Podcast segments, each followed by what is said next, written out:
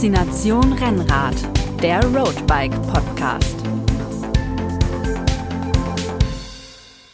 Hallo und herzlich willkommen zu Faszination Rennrad, dem Podcast des Roadbike Magazins. Der Ötztaler Radmarathon ist vielleicht der Alpenradmarathon überhaupt. Jeder kennt ihn, jeder Rennradfahrer möchte mitfahren oder ist schon mal mitgefahren ähm, oder möchte ihn auf jeden Fall mal in seinem Rennradleben einmal abhaken. Ja, und das haben wir uns auch vorgenommen aus der Roadbike-Redaktion. Hier zu Gast ist nämlich der Moritz. Hallo, hallo. Und der Erik. Grüß Gott, sagt man doch, oder? Und ich bin der Sebastian. Servus. Ähm, genau, wir berichten heute live am Montag nach dem 41. Ötztaler Radmarathon 2022. Live noch aus dem Ötztal, ähm, um euch ja die, die ungefilterten Erfahrungen von unserem, von unserem Kampf gegen die Alpen zu berichten. Und äh, ein Kampf war es ja, würdet ihr mir da zustimmen? Ja, auf jeden Fall. Also es war keine Spazierfahrt, ist der Ötztaler ja nie. Nee. Und also, ja, man hat ja immer beim Ötztaler tausend Sachen, über die man sich Gedanken machen muss, über das Wetter, wie wird das Wetter, wie sind die Beine, was macht der Magen unterwegs und ja. Also und äh, wie, wie, du gerade gesagt hast, nicht alles hat man unter Kontrolle. Mhm. Das Wetter zum Beispiel, da äh, muss man sich ganz darauf verlassen, dass es, ja, dass es hält, dass es ähm, dass es gut wird. Das werden wir euch gleich berichten. Den ersten Wetterbericht, der, äh, der kommt gleich. Erik, äh, du hattest auch mit der Vorbereitung, ich glaube, du hast dich als äh, von uns allen, die hier sind, am besten vorbereitet. Ja, so war eigentlich der Plan. Dann hatte ich ja leider im Juni auch eine längere Pause durch, durch Corona und dann wurde es so ein bisschen kritisch, dass mhm. ich so mhm. dachte, ja, so die die Form, ob, ob ich die zum Ötzi noch hinkriege. Aber das Training lief dann doch zum und Glück ganz gut. Im Juni, du Amateur. Ich hatte es im Juli, ja, ja. Und dann hatte ich noch sechs Wochen, um fit zu werden, als ich wieder anfangen konnte. Und äh, leider mhm. wollten wir ja eigentlich auch zu viert an den Start oder auch ins Ziel kommen. Ähm, aber unser Kollege Christian, der hatte auch leider aus gesundheitlichen Gründen, konnte der dann im letzten Moment nicht anreisen. Mhm. Das ist natürlich bitter, aber so geht es vermutlich in diesem Jahr vielleicht sogar noch mehr als sonst. Also vor allem diese Corona- äh, zurückwürfen, weil so ein Alpenmarathon, ja, den fährst du nicht aus der hohlen Hand in der Regel, sondern du brauchst einfach diese lange Phase der Vorbereitung und am idealsten natürlich äh, eine lange, ununterbrochene Phase der Vorbereitung. Und das war dieses Jahr, glaube ich, noch schwieriger als sonst. Und ich glaube, dass der Normalfall ja auch eher ist, irgendwas geht schief in der Vorbereitung. Also ich genau. glaube, im, im mhm. seltensten Fall kann man wirklich sagen, es hat von vorne bis hinten in der Vorbereitung alles geklappt. Familie, Job, äh, Gesundheit, nie ist irgendwas gewesen. Und, wenn nicht die, ja. äh, wenn es nicht in der Vorbereitung ist, dann äh, hast du einen Kettenriss am Kühlteil oder so. Also der, der, der absolut fehlerfreie Radmarathon ist wohl eher die Ausnahme. Aber, Aber ich, äh, was ich noch sagen wollte, ich hatte das tatsächlich am Samstagabend, als ich ins Bett gegangen bin, habe ich so gedacht, ach verdammt, du hättest dich viel besser vorbereiten müssen. Aber das hat man immer, das egal, egal wie perfekt man sich, selbst wenn du die Traumvorbereitung hast, du gehst einen Abend vorher ins Bett und denkst, ach verdammt, hätte ich nicht und äh, müsste ich nicht, nicht und, und könnte. Nicht. Ich meine, ich, ich will mal so viel vorwegnehmen. Wir sind alle angekommen, aber in welcher Verfassung und in welcher Zeit, das verraten wir jetzt noch nicht, sondern wir werden euch so ein bisschen durch, die, äh, durch den Ötztaler führen und ihr dürft ein bisschen mitfiebern, was geklappt hat. Wir können ja mal vielleicht zum Einstieg so mal sagen, was waren denn unsere Ambitionen als wir gesagt haben, ja, Ötztaler machen wir und wir versuchen mal uns so gut wie es geht vorzubereiten und als wir noch nicht irgendwie Corona-Diagnose oder sonst irgendwelche äh, äh, Problemchen hatten, was war denn da so unser, unser Ziel? Äh, Erik, du bist mhm. ja Neuling gewesen, Greenhorn. Genau. Ja. Noch nie, noch nie mitgefahren ähm, und äh, war es nicht, war es nicht sogar jetzt deine längste Radtour? Oder nee, nee, war es nicht, nee, nee. nicht. Es war nicht die längste Radtour, es waren auch nicht die meisten Höhenmeter, aber es war die längste Radtour in den Alpen. Also so mit dieser Höhenluft, mit den langen Anstiegen. Bist du schon mal ein Radmarathon nee, gefahren? Das okay. war mein. Ich habe jetzt gleich mit der Champions League quasi ja, genau. angefangen. Vernünftig, Darunter ja. machst du es nicht. Ja, ja, es muss ja auch lohnen. Muss, muss sich umziehen, muss ich Aber so als, äh, als, als, als Greenhorn konntest du ja jetzt vielleicht nicht so, ich meine, Leute, die das schon zwei, drei, vier Mal gefahren sind, die können vielleicht eher einschätzen, ah ja, okay, ich weiß, ich brauche äh, in der Regel so und so lange. Dieses Jahr hat die Vorbereitung nicht so gut geklappt. Aber wie war es bei dir? Hm. Wie hast du jetzt überlegt, wie schnell kann ich sein? Und, und was war dein Ziel? Das, das fand ich tatsächlich total schwer. Ich habe es natürlich versucht, so ein bisschen zu kalkulieren. Okay, du kannst die und die Watt fahren, du wiegst so und so viel. Die Abfahrten wirst du ungefähr so schnell sein. Ähm, ich hatte mal so, mein Minimalziel war neun, äh, äh, zehn Stunden. Mhm. Das, da wollte ich drunter bleiben. Ähm, und hatte natürlich schon so in Richtung 9,30, 9,15 vielleicht so ein bisschen geschielt. Dann gab es ja jetzt aber noch diese leichte Streckenanpassung mit, mit der Umleitung. Sechs Kilometer länger, 300 Höhenmeter mehr. Und da war mir dann schon klar, ja, so 9, 15, da musst du schon echt einen Sahnetag haben. Mhm. Und ähm, ja, also so unter 10 war, war mal so das, das Minimalziel eigentlich. Und das äh, absolute Gegenteil von Erik ist eigentlich der Moritz, der schon so unzählige. also im, im, im Sinne der, der Erfahrung. Du bist halt äh, schon, schon nicht unzählige Male, aber zweimal, glaube ich, den Ötztaler gefahren. Es ist ja schon, da weiß man eigentlich schon ein bisschen, was auf einen zukommt. Ja, ich bin in 2007 und 2008 gefahren, beide Male unter 10 Stunden, was das Ziel war vom Erik, auf der alten Strecke oder auf der normalen Strecke ohne Umleitung. Und jetzt ist halt einfach 15 Jahre her. Für mich ging es darum, einerseits natürlich. 15 gucken, Jahre und drei Kinder. 15 Jahre, drei Kinder, also eine ganz andere Lebenssituation. Ja. Und ähm, da ging es für mich irgendwie eher darum zu gucken, wo stehe ich denn überhaupt. Und ähm, das war so das Ziel in einer perfekten Welt hätte ich vielleicht auch geguckt, kann man diese unter 10 irgendwie nochmal schaffen, aber mhm. da hätte ich auch eine mehr als perfekte Vorbereitung gehabt und wäre jetzt wahrscheinlich äh, gebraucht äh, und wäre jetzt wahrscheinlich geschieden. Und mhm. ähm, deswegen ging es eher darum, ja, also im Mai, Juni lief es dann schon auch nicht aus, aus verschiedenen, auch familiären mhm. Gründen, schon nicht so mit dem Training, wie ich es dachte. Und dann kam Corona dazu. Deswegen ging es bei mir eigentlich wirklich nur ums Ankommen. Und so bin ich tatsächlich auch gefahren, muss ich sagen. Ja, und ich bin 2016 schon einmal gestartet, damals in 9, 22 oder 23 ähm, und, und hatte da eigentlich äh, in meinem jugendlichen Leichtsinn damals, äh, wie man es halt so macht, viel zu schnell angefangen, äh, auch das Kühlteil äh, sehr schnell gefahren und dann aber dafür halt ähm, am Laufen und vor allem am Timmelsjoch irgendwie äh, Lehrgeld gezahlt und stand dann da und musste halt auch schon vor der Laberstation ein paar Mal anhalten und mich mich über den Sinn des Lebens fragen. Und ich wollte aber eigentlich schon noch mal so, also unter 10 war auch so mein Ziel, wo ich dachte, ja, das kann ich auch schaffen, vielleicht sogar mit der Umleitung. Aber ähm, die Umleitung, das war, ja, das hat uns, glaube ich, die, die wurde auch erst am Freitag oder am mhm. Donnerstag bekannt gegeben. Also das hat uns schon überrascht und es war mhm. signifikant. Also für, für die, die es so ein bisschen kennen, nach dem Küter gibt es ja eine schöne, schnelle, lange Abfahrt. Aber bevor man unten ankommt, ähm, gab es da eine scharfe Rechtskurve und dann ging es nochmal gut steil durch den Wald. Mhm. Ähm, mhm. Auch äh, irgendwie so ein paar 180 Höhenmeter, glaube ich, am mhm. Stück hoch. Mhm. Ähm, und dann auf so einem Höhenzug entlang und dann erst auf ins ganz kleinen Wegen dann, also die Kütai-Abfahrt ist ja wirklich rasend schnell, muss mhm. man sagen. Mhm. Und man fährt auch wirklich rasend schnell bis runter nach Kematen. Und dadurch, wenn man ist in Sell rein, war dieser Abzweig und oben, wenn man diese 180 Höhenmeter gemacht hatte, dann war eine ganz schmale, kleine Straße, wo es dann auch runter und durch mhm. den Wald auch und so. Und also enge Kurven. Bei weitem also nicht die Geschwindigkeiten, die man ähm, mhm. auf der normalen Abfahrt hätte. Genau. Ich glaube auch, dass diese Kurve und dann diese Rampe in Sell rein, dass das auch einige Schaltwerke gestern gekostet hat. Ja, was ich schade fand, war, dass wirklich, also man kennt das ja von Ötz, wenn man am Start in Sölden, dann geht es runter bis nach Ötz und dann geht es ja rechts ins Kühlteil rein. Und da stehen ja dann alle und, und äh, ziehen sich aus und mhm. mhm. bereiten sich auf, die, auf, die, auf den Anstieg vor, was ja auch okay ist.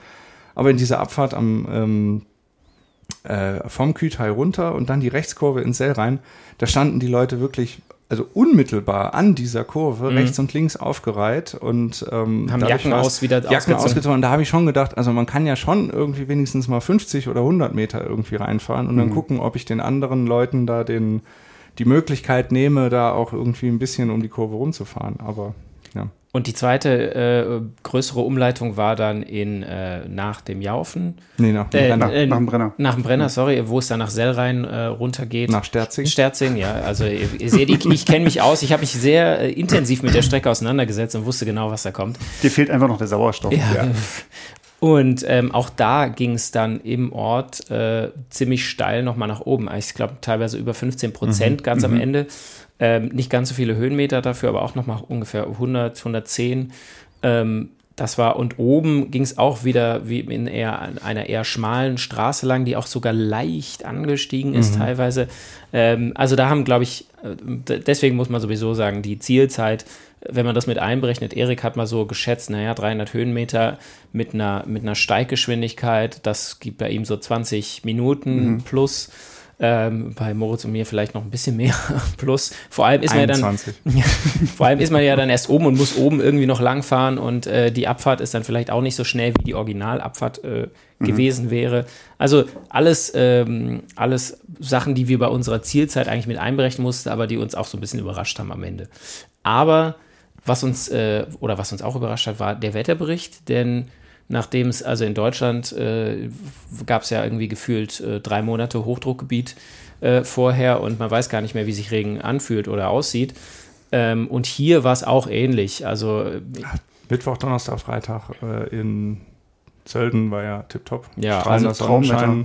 Mhm. Kaiserwetter würde man im Winter sagen. Auch, vielleicht. auch heute wieder, ne? Jetzt am Montag danach. Ja, mhm. also tolles Wetter, wirklich strahlender Sonnenschein, fast ein bisschen heiß in der Sonne, muss man auch sagen. Mhm. Also, ähm, aber dann war die Vorhersage ja fürs Wochenende äh, ab Samstag, erst Samstagmittag, dann eher so Samstagabend ordentlich äh, Regenschauer und teilweise am Freitag hieß es noch, ja, Sonntag irgendwie 70 Prozent Regen den ganzen Tag.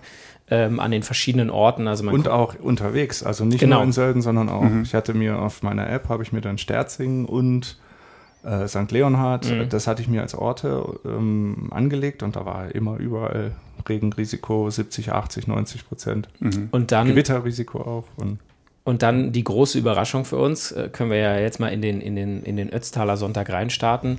Äh, morgens hier noch im Dunkeln, äh, man geht kurz auf den Balkon von der Ferienwohnung und denkt so, boah, ist eigentlich gar nicht so kalt. Mhm. Also es war überraschend. 13 Grad ja, zum Start. Überraschend warm, 13 Grad. Ähm, der Himmel etwas wolkenverhangen, aber nicht, kein Regen. Bisschen nasse Straße, also hat in der Nacht tatsächlich geregnet. Aber ähm, die, die, es sah nicht so aus, als würde es jetzt gleich den Himmel auftun und uns nass regnen. Und in der Startaufstellung, da hat man jetzt nicht geschlottert, auch ohne Beinlinge oder Knielinge. Ähm, das war ja schon mal die erste angenehme Überraschung an dem Tag. Ich dachte sogar noch am Abend, als ich ins Bett gegangen bin, ich hatte die ähm, Balkontür noch so ganz leicht offen und habe noch die ganze Zeit das Wasser plätschern hören und habe noch gedacht, oh, das trocknet doch niemals bis morgen früh weg. Es gab auch tatsächlich noch feuchte Stellen so mhm. auf der Straße, aber war eigentlich jetzt unkritisch, würde ich sagen. Ja, man ist nicht, Start. man ist definitiv nicht vom Vordermann irgendwie nass geworden durch mhm. das. Das ist ja auch manchmal, selbst wenn es nicht regnet, aber du fährst dann im, im Pulk los und dann kriegst du erstmal das ganze Spritzwasser von vorne mhm. ab, äh, den, mit, mit, Straßendreck und allen dann in den Zähnen. Also ist ja auch nicht gerade angenehm, aber äh, da hatten wir alle Glück. Und ja, und dann um 6.30 Uhr fiel der Startschuss. Ja, Moment, ah. nochmal die Nacht davor. Ja. Die finde ich ist ja immer ganz äh, entscheidend. Habt ihr gut geschlafen? Oder war äh, nee. auch tausend Gedanken im Kopf schon und Aufgeregungen und. Geschlafen, ja gut nicht. Klar, man macht sich ein bisschen Gedanken, aber ähm, einfach auch, ich glaube, von der Grundaufregung her ist es schwer, irgendwie so zu schlafen und dann so ab, mhm. ja, wann waren sie mal aufgestanden? 4.30 Uhr? 4.30 Uhr, ja. Ab so, äh, ja, 3.45 Uhr, 4 Uhr, es war dann eh vorbei mit Schlaf. Mhm. Also Schlaf ging bei mir, ich muss aber sehr aufgeregt gewesen sein, weil ich habe den Reis, den ich mir für morgens gemacht habe und abends schon gekocht habe, den habe ich halt völlig versalzen, dass ich dann morgens von dem Reis wirklich nur so zwei Gabeln und dann, boah, nee,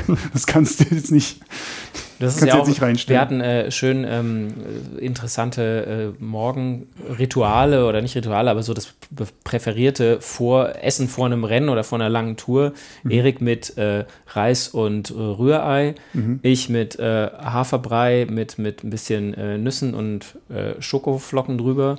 Und Moritz. Ich habe die letzten 48 Stunden nur noch Nudeln gegessen. Ja, genau, Nudeln, Nudeln mit Pesto. Nudeln mit Pesto, Pesto. Zum, zum Frühstück. Ja. Aber was ich, was ich ganz schön fand, äh, finde ich oft und immer bei dieser Art von Events, ist diese Grundstimmung, die den ganzen Ort irgendwie erfasst. Wir sind am, ihr seid schon am Dienstag, glaube ich, angekommen, wir mhm. sind am ähm, Freitag angekommen.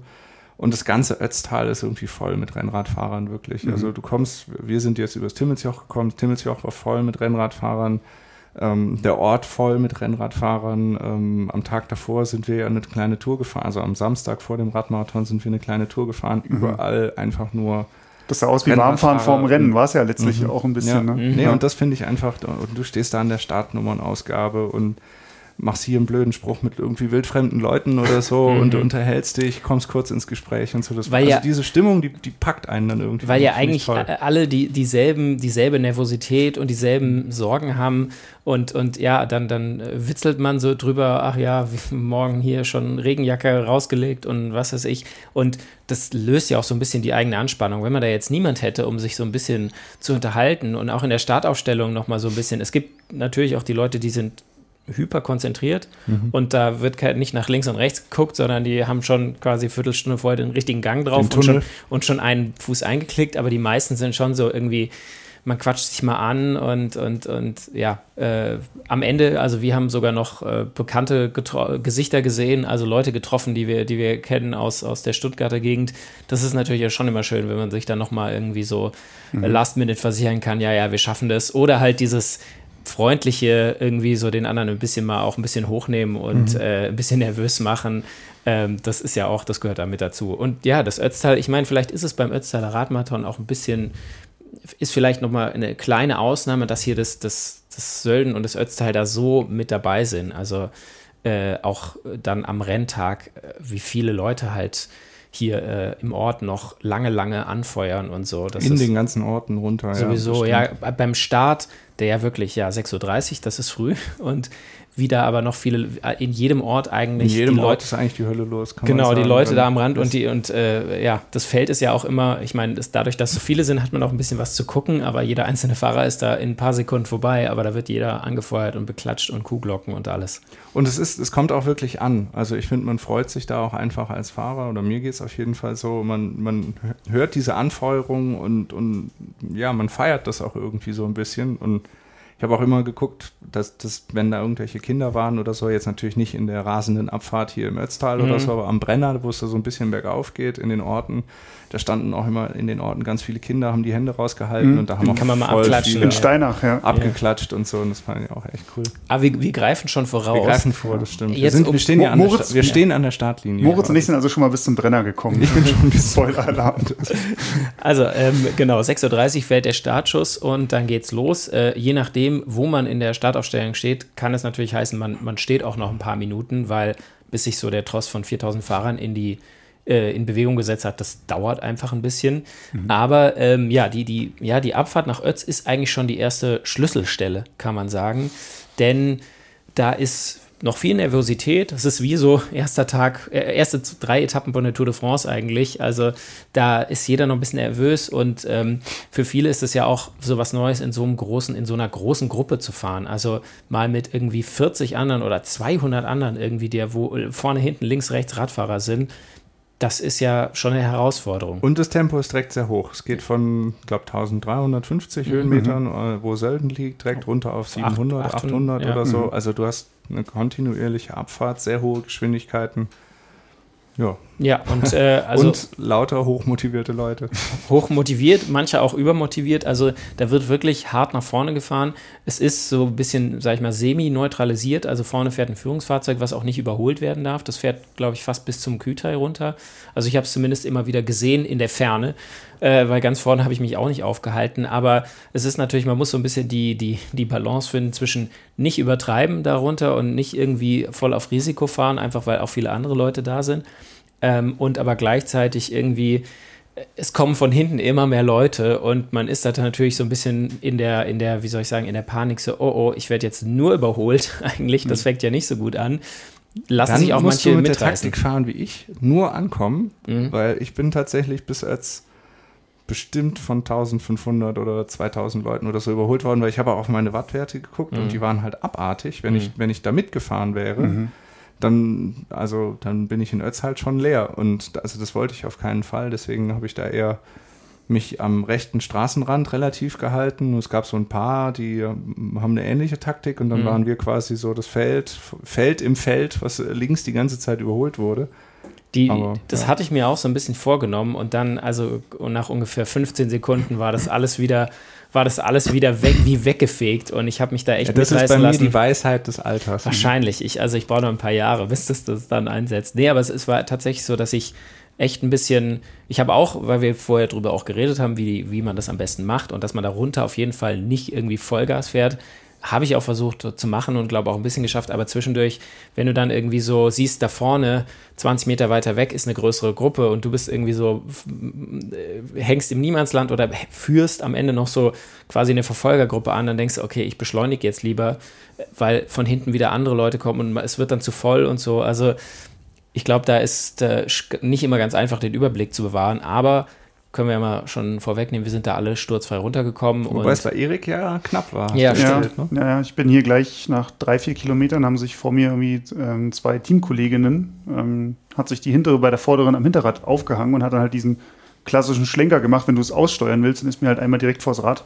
Mhm. Musste ich einmal ziemlich, ziemlich hart abbremsen. Aber das war so eigentlich der einzige kritische Situation, an die, ich mich, an die ich mich erinnern kann. Vielleicht habe ich den mhm. Rest auch ausgeblendet. In, in, in dem Tunnel, ähm, also oder auch überall, wo es ein bisschen enger wurde oder wo mal eine Verkehrsinsel kam, wo zum Glück auch keiner dran gefahren da ist. Da kam immer dieser Ziehharmonika-Effekt. Es ja. wird erst hart gebremst, mhm. und dann viel schreien. Genau. Und dann mit 600 Watt wieder angetreten. Und dann wieder angetreten, genau. Was natürlich auch, also für die Form, für die Dauerform, die man eigentlich braucht beim Ötztaler jetzt eher kontraproduktiv ist. Aber ja, das, das ist halt auch ein bisschen der Geografie geschuldet eigentlich, dass es halt da bergab geht und ja. ja.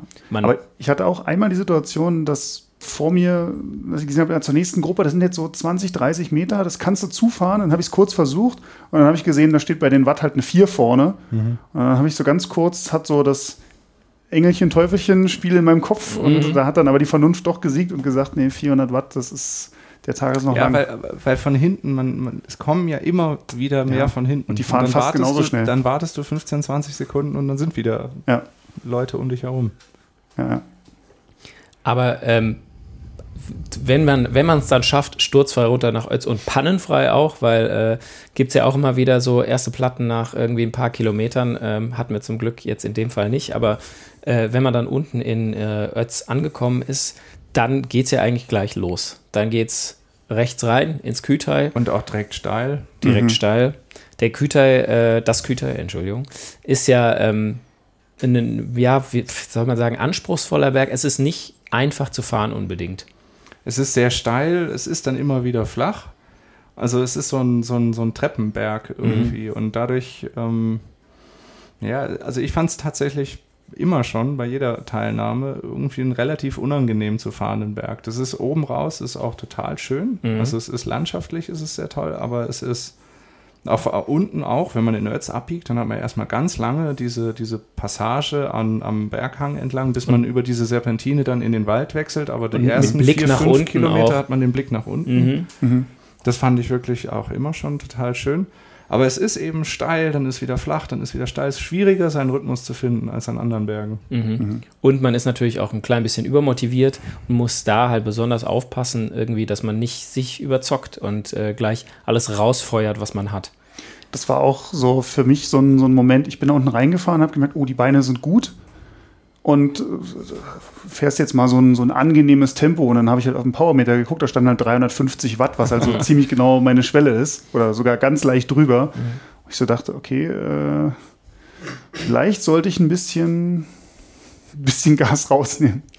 Ähm, du, du, hast ja uns ähm, weil wir bei, beim Start so ein bisschen, wir haben nebeneinander gestartet, dann hat sich ein bisschen auseinandergezogen, ich äh, nach vorne und Moritz dann hinten dran, mhm. aber am in Berg. In der Mitte. In der Mitte, in ja. Mitte. Mhm. Äh, genau, also hinter mir, hinter mir und dann Erik äh, zum Schluss auch ein bisschen ausgebremst durch diesen Faststurz. Und ähm, aber du hast uns ja dann für uns leider ja relativ schnell wieder gesehen. Also. Ja, und ihr habt mich dann nicht mehr lange gesehen. ja, ähm, ja. also äh, Erik äh, kam dann äh, am Kütai irgendwann an mir vorbeigestiefelt und ja. mit, einem, mit einem sehr guten Motivationstipp. Genau. Ja. Jungs, es sind nur noch 200 Kilometer. Ja, und äh, mit, diesem, mit diesen Worten hat er sich dann verabschiedet gen, gen Gipfel oder gen, gen Pass. Und ähm, wir können ja mal äh, reinhören, wie es ihm da ergangen ist. Hi, hier ist Erik. Äh, ich befinde mich mitten im Kütai ähm, hab noch 10 Kilometer bis zum Gipfel. Bis jetzt läuft es gut. Sebastian und Moritz sind äh, hoffentlich, für mich hoffentlich weit abgeschlagen. Ähm, na, hier ist halt ganz schön steil. Man muss sich gut pacen. Äh, 280 Watt. Äh, ob ich das halten kann, das werden wir später sehen. Da reden wir später nochmal drüber. Jetzt aber nicht lang schnacken und weitertreten. Genau, das war live, live vom Kütai eigentlich. Ja. Also was ich cool finde, was da ja rauskommt, ist, dass dieser äh, Hubschrauber da ja auch genau, das wollte ich auch gerade sagen. Das, ja das ist ja eine Sache, die haben wir beim Start vergessen mhm. und das haben wir auch am Kütai bisher bei der Beschreibung vergessen. Das ist also du kommst dir ja, das ist auch nochmal eine Besonderheit ja. beim bei diesen ganz, ganz, ganz großen Radmarathons, mhm. wie jetzt vielleicht Ötztaler ähm, oder den ähm, Marathoner, den, äh, Dolomiti, da ist es glaube ich auch, aber du hast ja wirklich diesen Hubschrauber, zwei waren es sogar, mhm. mhm. die über dem Feld kreisen und da kommst du dir ja auch nochmal vor, wie bei der Tour de France. Ja, vor allem, weil mhm. da noch der, der, der, der steht dann quasi, äh, äh wenn es aus, aus, aus Ötz dann rausgeht, hoch zum Küter, der steht dann quasi so nicht ganz auf deiner Höhe, aber so neben dir in der Luft und filmt da in die Wand rein. Mhm. Und äh, dann muss man natürlich hoffen, dass man auch mal im Bild ist und nicht blöde irgendwie rüberwinken wie so, hallo, hallo Mutti, ich bin im Fernsehen, sondern da muss natürlich das richtige, die Race Face aufgesetzt werden, dass man halt, äh, mhm. falls man in der, falls man es in die Nahaufnahme schafft, dann, dass man dann auch richtig so aussieht, okay, der, der ist bei der Sache, der gibt alles. Der hat noch was vor. Genau. Pro, go slow. ähm, ja. ja, wir, wir hatten uns ja auch, also beim am Kütai, äh, ganz so viel Watt wie Erik trete ich auch nicht, aber ich bin auch nicht ganz so groß. Auch 15 Kilo weniger. Ja, genau, äh, zum Glück. Aber ähm, da hatte ich auch quasi, wir, wir hatten so, glaube ich, alle uns ein bisschen im Kopf zumindest so einen Plan gemacht. Was sind die Watt, die wir wahrscheinlich treten können über diese Zeit und auch so mal ein bisschen bei den höheren Anstiegen dann so am Timmels ja auch spätestens auch mal so überlegt, ja, okay, in der Höhe geht auch ein bisschen weniger, das muss man auch mit einberechnen. Mhm. Ähm, und da habe ich auch, dann muss ich sagen, ziemlich stumpf auf den auf den Powermeter, auf die Daten vom Powermeter geguckt, zum ersten Mal oder zum ersten Mal beim Ötztaler zum, äh, mit Powermeter dabei. Das letzte Mal musste ich das alles mit Gefühl machen oder Puls und ähm, ich glaube, du, Moritz, auch. Also früher, wir hatten sowas ja nicht. Ja. Ihr wisst ja gar nicht, wie gut ihr es habt alle. Also gibt auch, glaube ich, mittlerweile einfach, äh, die, das war früher halt noch äh, viel, viel teurer und so ist natürlich jetzt viel bezahlbarer geworden. Teilweise immer noch eine große Investition, aber für so ein, für so ein Event, für so ein Rennen ist es natürlich echt, äh, ich will nicht sagen unbezahlbar, aber sehr, sehr hilfreich. Jeden, jeden Cent wert. Ja, es war schon, also ich habe es ja eben schon erzählt, sowohl in der Anfahrt nach Ötz runter, in dieser äh, in der Abfahrt, da bin ich schon so ein bisschen nach Watt gefahren, habe geguckt, wenn es zu, zu intensiv wird, lasse ich die Gruppe halt einfach fahren. Mhm. Und dann auch im Kühlteil bin ich auch relativ, ähm, habe ich schon geguckt, dass ich nicht über die Werte komme, die ich kenne, dass ich sie gut treten kann. Mhm.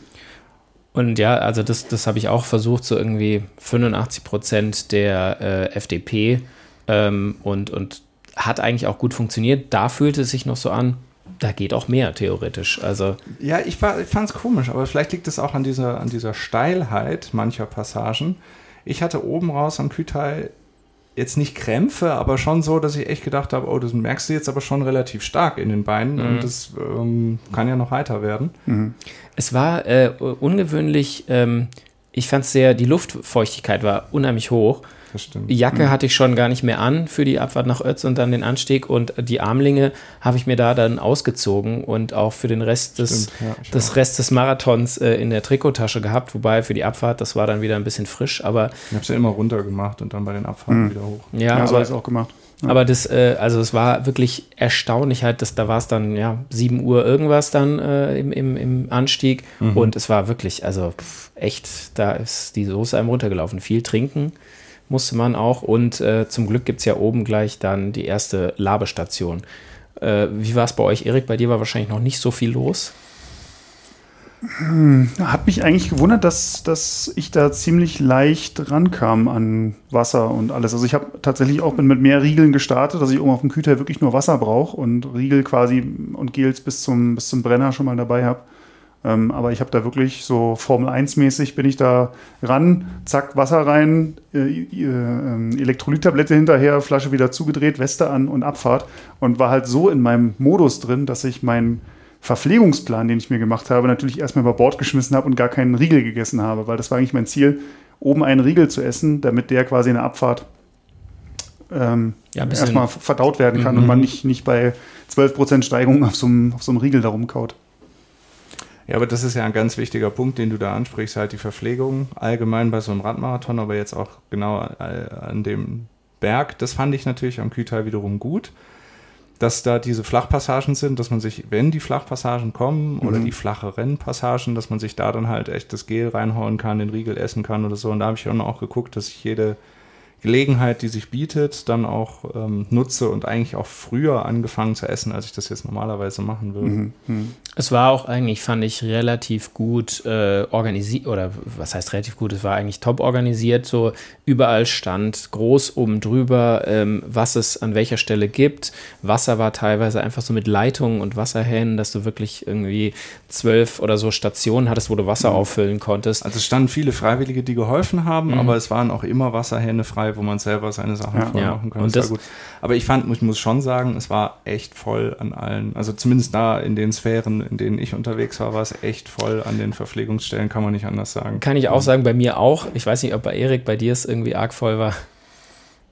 Ja, also ich, ich, weiß jetzt nicht, wie voll es bei euch war. Also es, es, war jetzt nicht so, dass ich da irgendwie unter den ersten 50 da hochgefahren bin, mhm. sondern schon Wahrscheinlich aber es ist, Platz 7, 800. Aber es dünnt sich, glaube ich, also oder nicht, es dünnt sich nach vorne aus, sondern andersrum. Ja. Es, nach hinten ja. oder so zur Mitte nimmt es schon arg zu. Es gibt mehr Leute, die mhm. äh, über 10 und über 11 Stunden und so fahren, als welche, die es unter äh, 9 oder, äh, um die 9 oder unter 10 einfach irgendwie schaffen. Also da äh, ist, glaube ich, einfach ein bisschen mehr da ist, und die sind vielleicht dann auch schneller wieder weg, weil die schaffen es halt unter 10 Stunden und da mit 20 Minuten Standzeit kriegst du das irgendwann nicht mehr hin. Also.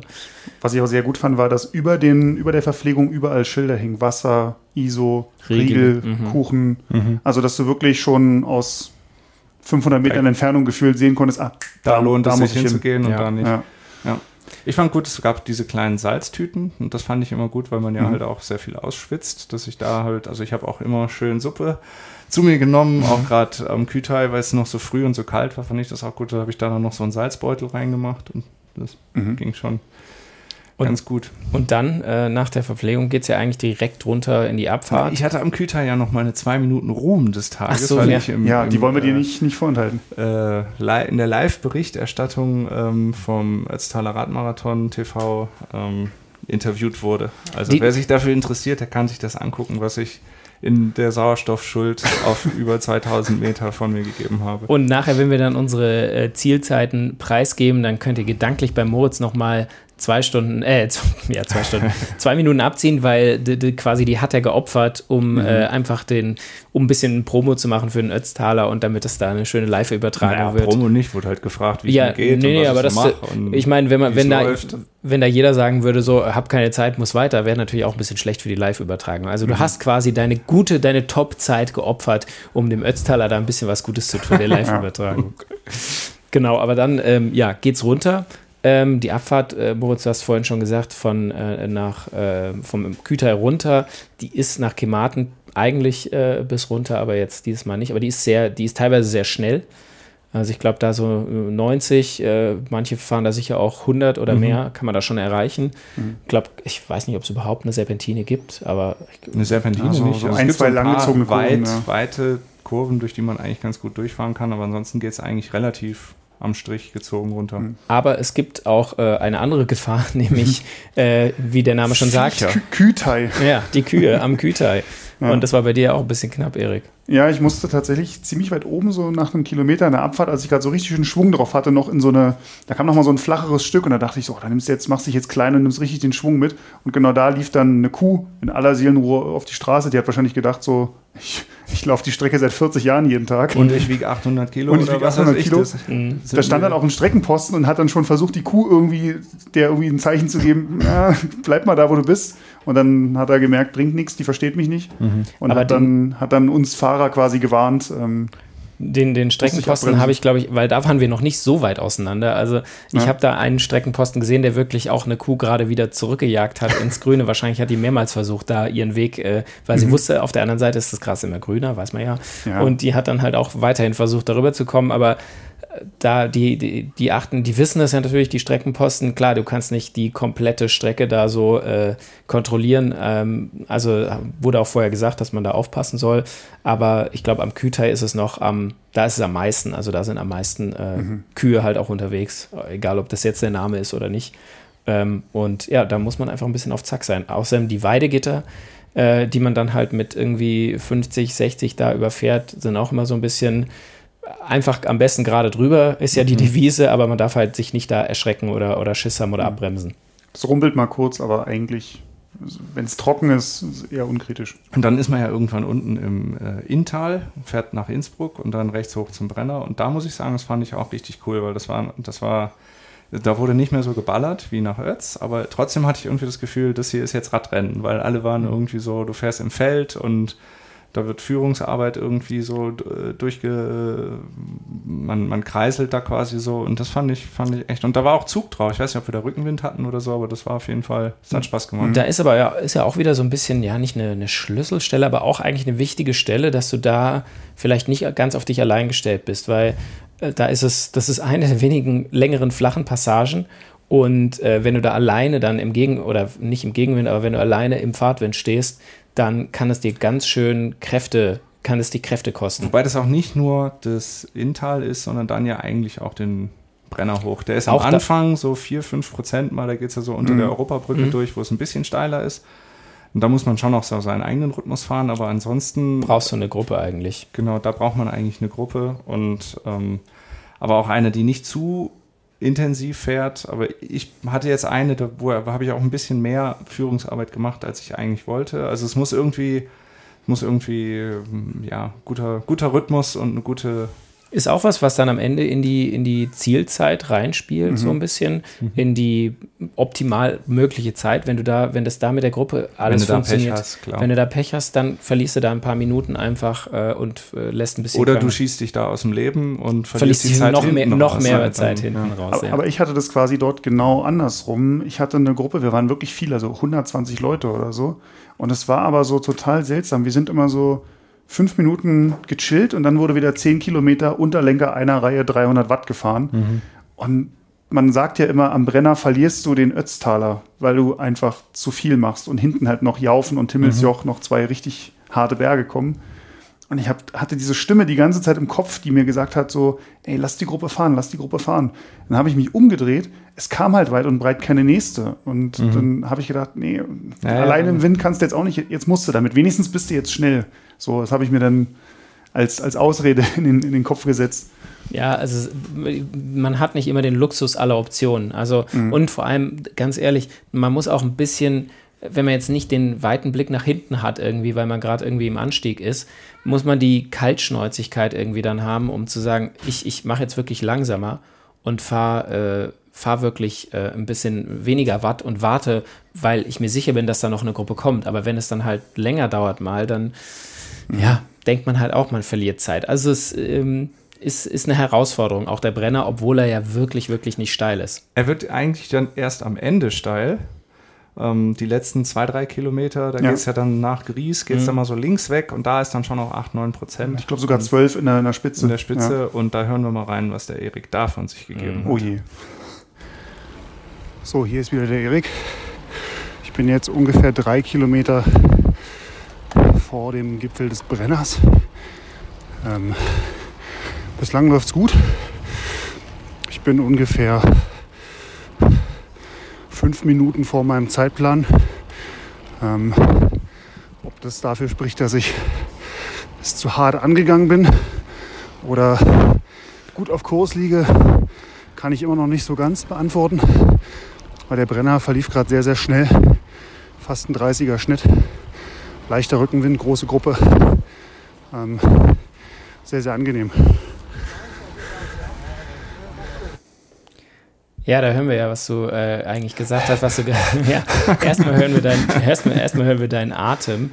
Ähm, aber wie du es wie schon gerade eben gesagt hast, es war eine, eine große Gruppe, eigentlich äh, gute Voraussetzungen, mhm. vielleicht ein bisschen schnell, mhm. fünf Minuten vor dem Plan. Das mhm. äh, lässt ja so ein bisschen erahnen, dass du äh, schneller gefahren bist, als du eigentlich vorhattest, in Anführungszeichen. Aber gut, wie gesagt, man muss sich den Bedingungen anpassen. Also ich habe auch, glaube ich, äh, tatsächlich aus der Erinnerung von 2016 wusste ich, dass ich da eine große Gruppe hatte, wo ich Schwierigkeiten hatte, als es dann mal so einmal ein bisschen steiler wurde, dran zu bleiben und mich aber halt dann über die Maßen angestrengt habe und war da noch dran. Und wo ich aber jetzt im Nachhinein dann dachte, äh, vor diesem zweiten Ötztaler Versuch dachte ich, nee, das machst du nicht nochmal, weil das kostet unnötig Kraft und das schaffst du nicht. Und ähm, habe es diesmal auch, habe ich tatsächlich eine ja, Gruppe fahren lassen. Das war mehr, es gab so einen Split äh, und die, ich habe die vorderen wegfahren lassen und bin in der hinteren Gruppe geblieben. Und ich glaube, das hat auch dann ja ein bisschen besser funktioniert. Aber ja, es ist dieses, da vorne fahren welche, ich könnte da noch hinfahren. Ja, also was ich schade fand, wir hatten eine Gruppe, wo ich, ich habe ja gerade schon gesagt, wir haben ein bisschen mehr Führungsarbeit gemacht, als ich eigentlich wollte. Was ich schade fand, war, dass wenn gewechselt wurde, oft sehr unregelmäßig gefahren wird. Du hast es ja gerade auch schon gesagt, Erik, mhm. das bei dir auch war. Also ich finde es schon eine Kunst, dass wenn Führungswechsel gefahren wird, dass die Leute dann schon mehr oder weniger, also derjenige, der das Tempo dann übernimmt, die Tempoarbeit übernimmt, auch das Tempo hält. Und das mhm. ist leider, leider selten die der Fall. Die meisten packen nochmal 2 km/h drauf. Die meisten packen dann nochmal mhm. 2 km/h drauf, wäre dann wieder langsamer und irgendwie, ich weiß nicht, ob da auch irgendwie der, der Wattmesser helfen würde oder der Blick auf den Tacho oder mhm. so. Was steht denn da vorher für eine Zahl und was steht da für eine Zahl, wenn ich die Führungsarbeit übernehme? Mhm. Ja. Aber es ist, das ist auch wie das mit in der Gruppe fahren. Also ich glaube, das sind so Sachen, die wenn du öfter mal ein Rennen fährst oder halt ähm, öfter mal vielleicht auch einen Radmarathon fährst, dann kannst du sowas, ja, dann kannst du sowas lernen. Aber für viele Leute, die halt den Ötztaler als Saisonhöhepunkt haben und dann eventuell auch als das einzige große Event, die fahren nicht so oft in der Gruppe in dem Belastungs- und in dem Tempobereich. Und die denken halt, ah, es ist auch wirklich so ein bisschen, ich kenne das von früher, dass man so denkt, ich will jetzt nicht Schande machen der Gruppe hinten dran, wenn ich jetzt quasi nicht schnell genug fahre. Ich will die nicht aufhalten, sondern und dann legt man mal und man denkt so, ah ja, jetzt ist natürlich anstrengender, weil ich im Wind bin und dann strenge ich mich natürlich auch mehr an. Mhm. Aber das heißt natürlich dann auch, dann äh, geht das Tempo hoch. Also eigentlich idealerweise wäre es, wenn du nicht so sehr auf die Watt guckst, sondern auf das Tempo guckst. Und wenn es halt äh, da mit 38 lang geht, dann solltest du nicht 42 fahren, wenn du vorne bist. Aber ja, das ist, glaube ich, damit muss man, damit muss man tatsächlich leben, wenn man, ähm, ja, wenn man, wenn man äh, beim Ötztaler fährt und einfach mit so vielen Leuten, die man nicht kennt und mit, mit denen man mhm. noch nie zusammengefahren ist. Abfahrt vom Brenner ist unproblematisch irgendwie. Das ja. geht zügig zur Sache. Es dann gab eine ja, Straße, schnell. Es, ja, nur der einzige, der einzige, wie soll ich sagen, Nachteil war diesmal, es gab da auch eine kleine Umleitung, die eigentlich nicht viel Meter ausgemacht hat, aber es ging statt auf der Straße, nach der Labestation ging es nicht stimmt, auf der Straße ja. lang, sondern auf dem Radweg. Und da war eine getimte Section Control wurde es genannt. Also da wurde Geschwindigkeit gemessen, denn auf dem Radweg, der war tatsächlich sehr schmal, also zwei Meter, glaube ich, breit und äh, da waren zwei Holzbrücken, über die man drüber ist, mit, mit schon ordentlichen Kanten. Da wurde äh, gesagt, okay, nur 25 km/h. Ähm, da gab es eine Zeitmessmatte vorher und ich glaube hinterher. Mhm. Ich habe jetzt nicht in die Ergebnislisten reingeguckt, ob da viele irgendwie jetzt irgendwie disqualifiziert wurden oder so. Ich bin auch ich mit den Ich mal geguckt, es waren schon viele am Brenner, aber ist die Frage, ob das deswegen. Ah, okay. Also hm wie gesagt, ich bin äh, da tatsächlich, habe ich mich so ein bisschen auf dem Tacho geguckt. An ein paar Stellen ist man schon ein bisschen schneller gerollt. Es geht fast. halt bergab. Also, das, mhm. also es geht jetzt nicht steil bergab, aber du musst es schon runterbremsen. bewusst darauf mhm. achten, nicht zu schnell zu werden. Mhm. Aber die meisten, also es haben ein paar sind äh, links vorbeigefahren, wo ich dachte, naja, das ist eher 30 als 25. Mhm. Aber ähm, wenn man dann halt mal bei 26, 27 ist, dann tippt man mal die Bremse an und dann äh, rollst du auch weiter. Ich wollte da jetzt auch kein Risiko eingehen, weil mhm. wahrscheinlich gewinnen oder verlieren, äh, also da deine Zeit dann irgendwie da nicht schaffen, daran wird es wohl nicht gelegen haben. Mhm. Ähm, aber das war natürlich auch, wo du wahrscheinlich auf der Straße hättest 35 fahren können oder 40 in der Gruppe, bist du da halt 25 gefahren. Aber ja. Das, das fand ich auch interessant, als wir aus diesem Radweg rauskamen, wieder auf die eigentliche Straße, haben ein paar Leute um mich rum gleich erstmal angetreten, als ob da vorne das jetzt ums Ortsschild geht. Mhm. Wo ich auch dachte, Jungs, entspannt euch mal, wir haben noch zwei zwei Pässe vor uns mit über 3000 Höhenmetern. Aber diese flache Abfahrt, da ist natürlich auch gut, wenn man jetzt nicht ganz alleine ist, weil man muss dann schon auch mittreten und mhm. wenn du da so einen Windschatten hast, selbst wenn der so fünf Meter vor dir ist, einfach mit ein bisschen Sicherheitsabstand, das mhm. merkt man schon. Und äh, wenn man da Glück hat und jemand hat, der, der gut abfährt und, und dasselbe Tempo ist, dann ist natürlich hilfreich, wenn man sich da so ein bisschen hinten dran klemmt.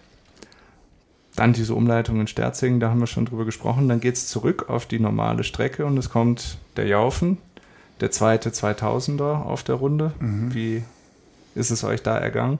Also ich habe immer, oder im Vorfeld haben wir oft drüber geredet und haben immer so gesagt, so, ähm, ja, der Jaufen, der ist, der ist schön, der ist angenehm, weil der schön gleichmäßig ist. Und ich muss sagen, also der Jaufen ist mir fast am schwersten gefallen. Echt? Weil ich hatte dann äh, die Entscheidung, ja, entweder trete ich oder ich esse was. Ich konnte nicht beides gleichzeitig machen, weil die Anstrengung dann doch, es war nicht mehr dieselben Wattwerte wie am äh, Kühlteil. Das hatte ich aber auch so gedacht, am Kühlteil ein bisschen schneller für eine schnelle Gruppe im, am Brenner und dann dafür dann am Jaufen und am Timmelsjoch einfach 5% weniger irgendwie hat am Anfang auch geklappt, aber später ist es dann doch äh, ein bisschen äh, niedriger ausgefallen, als ich wollte. Aber ich musste halt dieses, diese gleichmäßige Steigung führt halt auch dazu, dass du immer Druck auf dem Pedal haben musst. Mhm. Und für so mal einen Schluck trinken geht es noch, aber irgendwie, ja, ein Gel vielleicht gerade auch, aber mal in so einen Riegel beißen und kauen, das ist schwierig, wenn du eigentlich äh, mit offenem Mund atmen musst und dann die Bröckchen, die da rausfliegen. Also von dem Gesichtspunkt her ja, das stimme ich dir zu, das stimmt, aber ansonsten fand ich den ähm, ja auf ziemlich spektakulär, weil er halt einfach unten hast du einen ganz grandiosen Blick irgendwie in alle Richtungen, da in dieses eine Tal, was sich da noch öffnet. Mhm. Und ähm, halt, du kommst dir jetzt nicht schnell vor, aber du hast irgendwie immer das Gefühl, es ist hier ein vernünftiges, äh, ein, es sieht nach Rennradfahren irgendwie aus, ja. Also mhm. du bist nicht zu langsam, ähm, und äh, du hast eine vernünftige Trittfrequenz eigentlich, weil der nicht zu steil ist und so. Aber er ist doch so steil, dass du halt vergleichsweise zügig Höhenmeter sammelst und also von daher, ich fand den echt cool. Gerade unten war die Straße jetzt auch nicht so mega gut. Also da waren noch ziemlich viele so, so ja, Rillen und Risse mhm. und Flecken. Also muss man immer mal gucken. Es gab zwischendurch Stellen, die waren neu gemacht. Herfährt, ja. Aber ähm, ist dann immer so, wenn du sowieso schon nur so 12 km/h fährst und dann fährst du mit dem Hinterrad noch durch so ein, mhm. durch so ein Schlagloch. Das, das ist immer so, oh. Ja, ja. Aber ich hatte tatsächlich, das muss ich schon sagen, ähm, das stimmt, ich hatte auch das ähm, Problem mit dem Essen. Und ich hatte da die Situation, dass ich wirklich gemerkt habe, wie es äh, immer weniger wird, sag ich mal äh, also der, der, der Kalorienzufuhr äh, bei mir und dann, mhm. das ist, dass das Level irgendwie absinkt und dann habe ich gedacht, okay, du musst dich jetzt noch bis zur Verpflegungsstelle retten und ich habe die dann auch schon gesehen und man kam da schon aus dem Wald raus, aber ich konnte dann konnte dann, ich bin da nicht mehr hingekommen. Also das war der einzige Moment, wo ich anhalten musste, tatsächlich mal mhm. am Berg und wo ich ganz in Ruhe ein Gel äh, zu mir genommen habe und einen Riegel gegessen habe.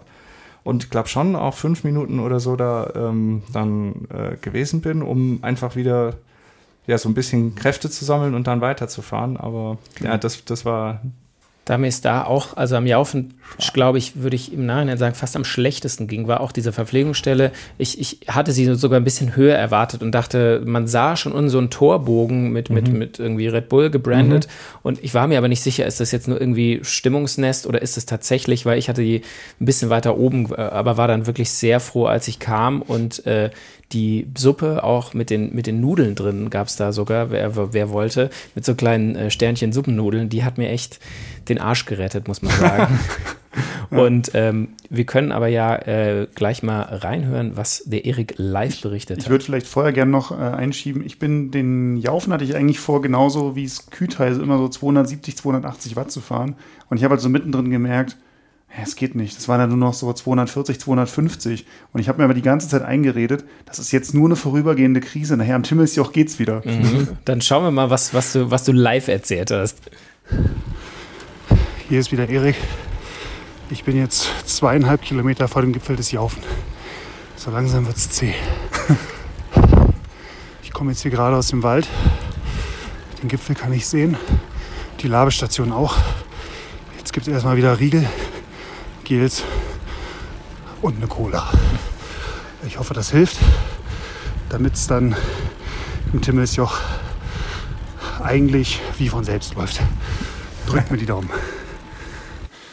das war wirklich natürlich, also ist eigentlich toll. Das war optimistisch ähm, mit einem Ziel. Da Se ist die Selbstbetrug. Genau, da ist die Labe. Ja, aber so muss man es machen. So muss man sich das wirklich, auch wenn man insgeheim weiß, naja, vielleicht, wahrscheinlich wird es nicht ganz so laufen, aber man muss sich das so vorsagen. Okay, da ist die Labe, da fahre ich noch hin. Oder, Moritz, auch in deiner Stelle eigentlich gut gemacht, dass du gesagt hast, da ist die Labe, aber ich, ich zwinge mich jetzt nicht dahin. Ich, ich halte mhm. jetzt an, ich brauche jetzt was zu essen und dann halte ich an und esse was. Eigentlich muss man das so ein bisschen, da muss man konsequent sein und wenn man so ein gutes Körpergefühl hat, dann auch auf den Körper hören. Es ist manchmal natürlich auch, ich hatte so ein paar Mal auch das Ding so, ich, es wäre jetzt so viel einfacher aufhören zu treten.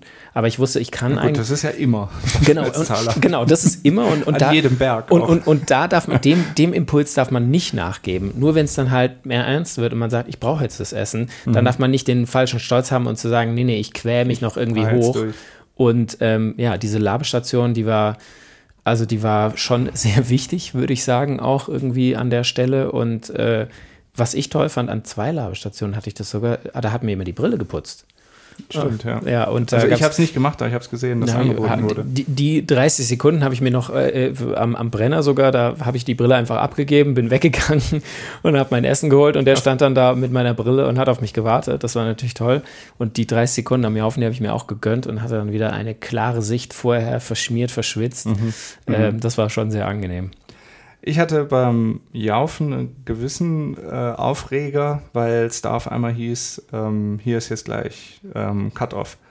Ich war um 14.10 Uhr da und da war ein riesiges Schild, 14.25 Uhr ist hier Feierabend. Mhm. Und dann habe ich runter, äh, da kam ein Rennleiterauto und ähm, hat gesagt, hier ist jetzt, äh, wir machen ganz pünktlich Schluss, Feierabend. Und dann kamen tatsächlich drei große Reisebusse mhm. oder zwei, die da standen und ein riesiger ähm, Anhänger quasi, wo die Fahrräder dann scheinbar noch eingeladen wurden. Und dann dachte ich so, Alter, was ist denn hier los? Und ich, ich kam mir gar nicht so langsam vor, weil ich hatte da einen knappen 21er Schnitt. Hatte ich am Ende, hatte mhm. ich einen 21er Schnitt. Das heißt, da war ich auch noch äh, deutlich schneller zu dem Zeitpunkt, mhm.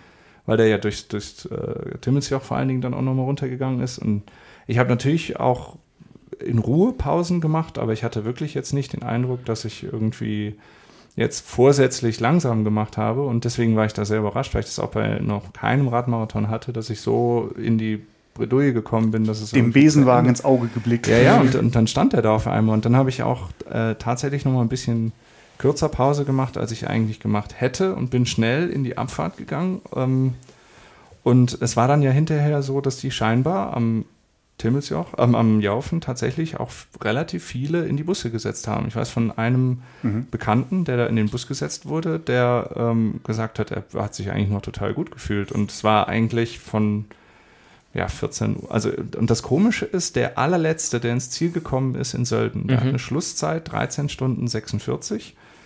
Und der ist um 14.42 Uhr, laut dem Tracking, ist mhm. er um 14.42 Uhr in, äh, am Jaufen durch. Aber die, die, war die, die Matte weiter oben vielleicht? Schon, aber das war ja nur noch ein Kilometer. Ja, ja aber dann ist er vielleicht quasi gerade noch mal schnell losgefahren, bevor er da mhm. vor 14.25 hat da oben dann noch mal Pause gemacht. Also mhm. kann ja sein. Ich finde es auch so ein bisschen, es ist wir haben jetzt hier in unserem, äh, in der Pension im Nachbarhaus, äh, haben wir heute Morgen auch beim Autobeladen jemanden getroffen, der auch etwas geknickten Eindruck gemacht hat, der auch genau dort rausgenommen wurde. Mhm. Ähm, habe ihn jetzt nicht nach seiner Verfassung da äh, ausgefragt. Ich wollte jetzt nicht Salz in die Wunde reiben, aber mhm. ist natürlich bitter, vor allem wenn du dich noch einigermaßen gut fühlst. Mhm. Da ist halt, muss man natürlich auch sagen, ist vielleicht nicht ganz einfach so diesen, diesen Mittelweg zu finden, weil ähm, du kannst nicht jeden dann fragen, so, na, wie geht's dir noch? Was glaubst du, was schaffst du? Weil viele würden dann natürlich auch sagen, ja, ja, ich schaff das noch. Und mhm. äh, aber es wäre halt irgendwie schön, wenn es diesen Cut-Off vielleicht ein bisschen später, also vielleicht nicht oben am Jaufen, sondern ähm, irgendwie dann im frühen Anstieg des Timmelsjoch, weil viele kommen dann halt noch vom Jaufen runter. Ja, Jaufen runter schafft jeder und dann, wenn du in Moos oder so, wenn du in Moos merkst, da mhm. hat es jetzt angefangen mit dem Timmelsjoch und es ging schon fünf, sechs, sieben Kilometer vom Timmelsjoch hoch und wenn mhm. du da, da merkst du ja dann auch, okay, das schaffe ich jetzt noch oder mhm. das schaffe ich, schaff ich halt nicht. Also ich glaube schon, also ich weiß auf jeden Fall von dem Bekannten, der bis dahin auch über einen 20er Schnitt gefahren ist, 20,6 mhm. und der war schon auch echt enttäuscht, dass er da raus musste. Wir wären natürlich jetzt auch mal, also da stecken wir wahrscheinlich auch nicht in der Logistik drin. Weißt mhm. du, wo können die Busse irgendwie halten und wie ist es dann in diesem, das ist ja doch eher kleinen Sträßchen zum Timmelsjoch hoch und am Ende ist das nicht gut zum Einladen oder so. Also mhm. gibt ja die, oder die Gemeinde möchte da nicht die Straße so blockieren. Gibt ja verschiedene Gründe, warum das dann so ist, wie es ist.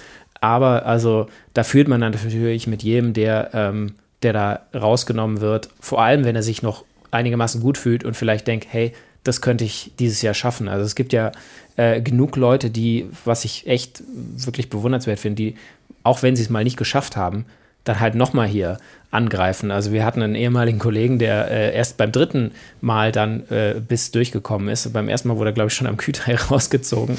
Oh ähm, also mhm.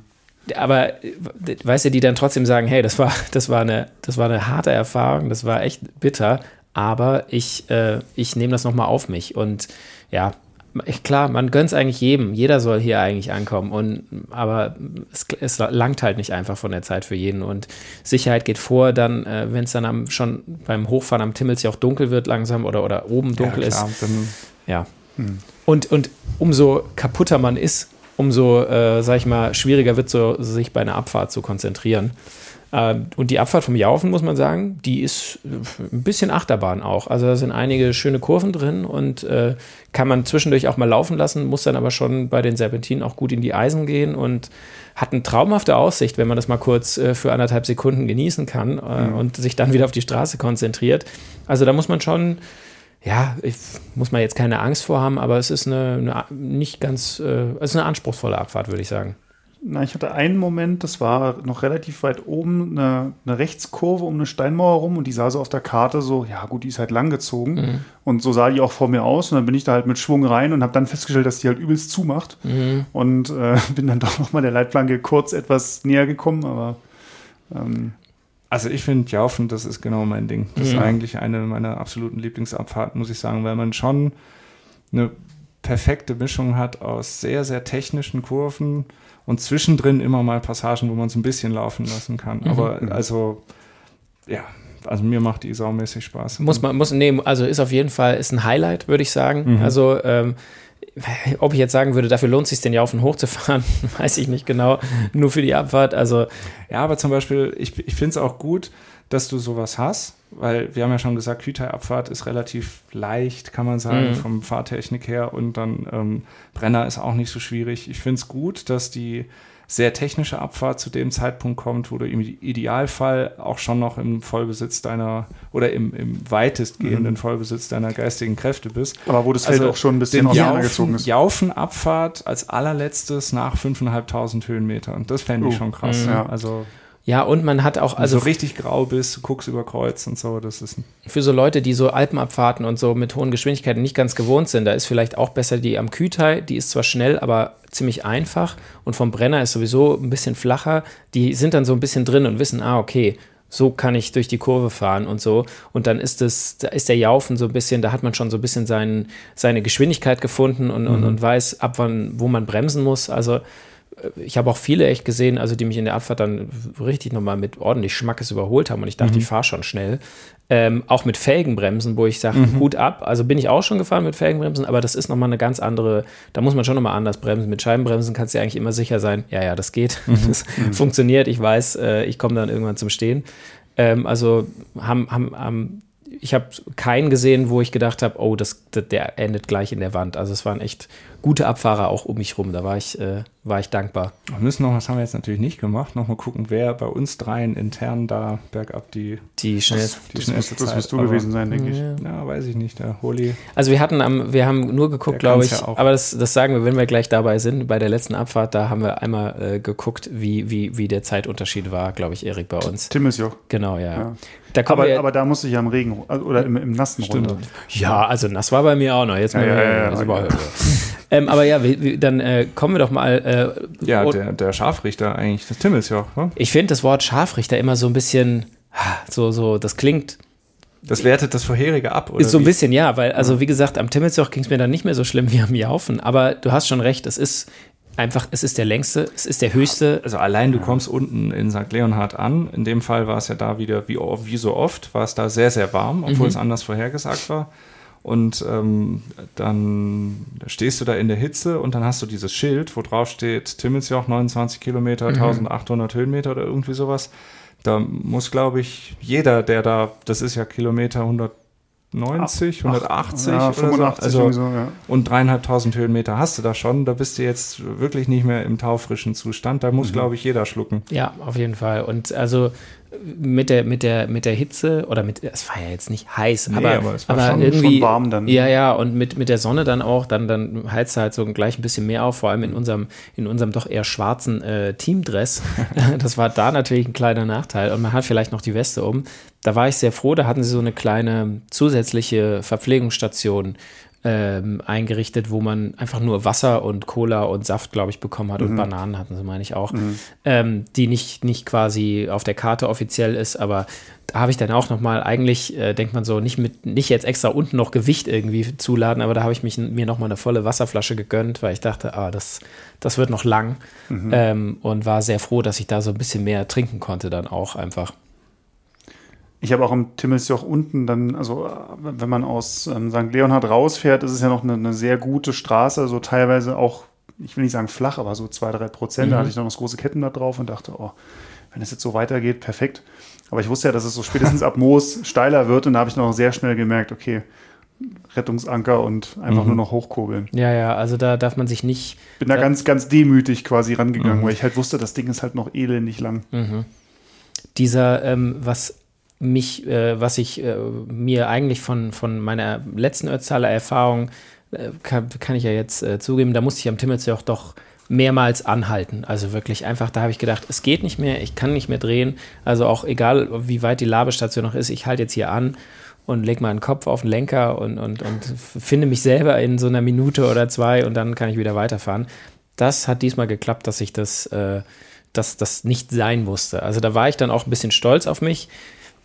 Zu Recht. Schauen wir mal, ob das sich nachher in der Zeit niedergeschlagen hat, aber da dachte ich so, oh, das läuft ein bisschen besser. Und das hat natürlich dann auch ähm, bestätigt, dass so eine Rennstrategie, wo man irgendwie mal ein bisschen genauer überlegt, was kann ich denn treten und was kann ich an den Bergen treten und wie lange und so weiter, dass das sich dann doch bezahlt macht. Also es, es kommt ja nicht von, von irgendwoher.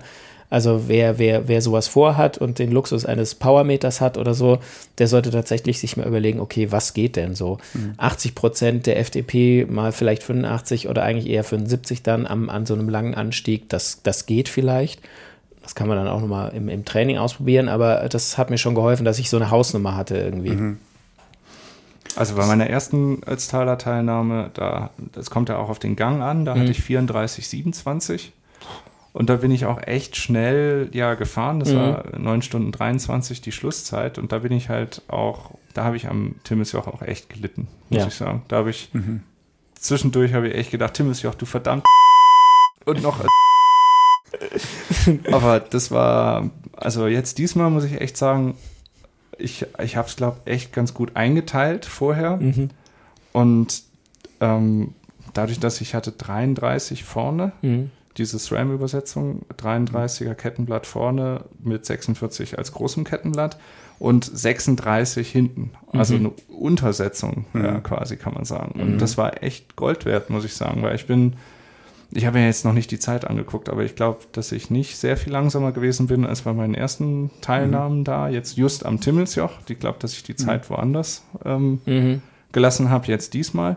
Aber also ich bin immer gut hochgefahren. Dann am Timmelsjoch, muss ich wirklich sagen, war für mich fast der beste Berg eigentlich. Und das ist ja erstaunlich. weil Das ist spricht für eine gute Renneinteilung. Und, und ich habe auch am Timmelsjoch dann, ich bin an allen Bergen krass überholt worden, die ganze Zeit, auch sogar noch am Jaufen.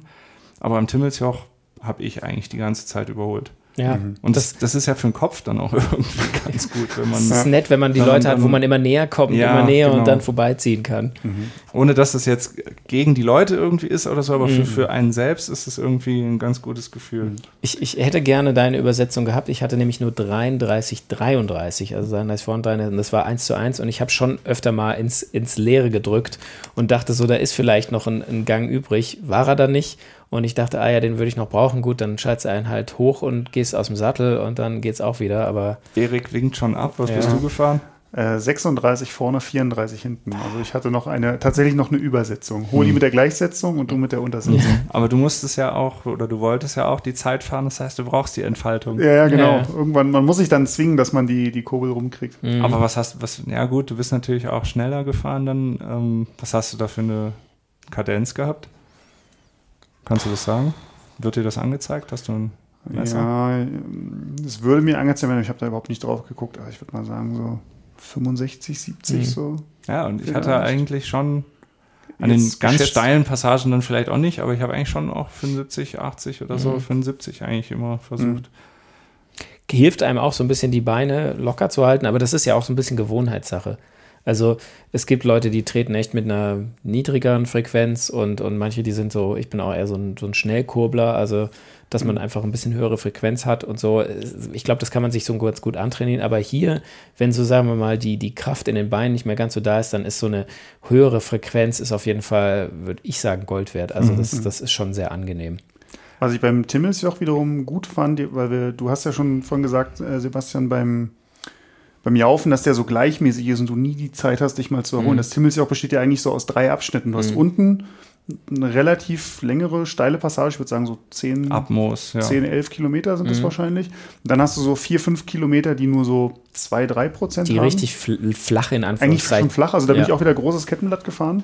Und dann kommt zum Schluss halt diese, diese Wand, die letzten, was sind das, acht Kilometer? Elf. also ja gut, das, man muss ja immer nur, also nach der Labe Schönau stand dann, hier ist noch 750 oder irgendwie so ja. Höhenmeter und elf Kilometer.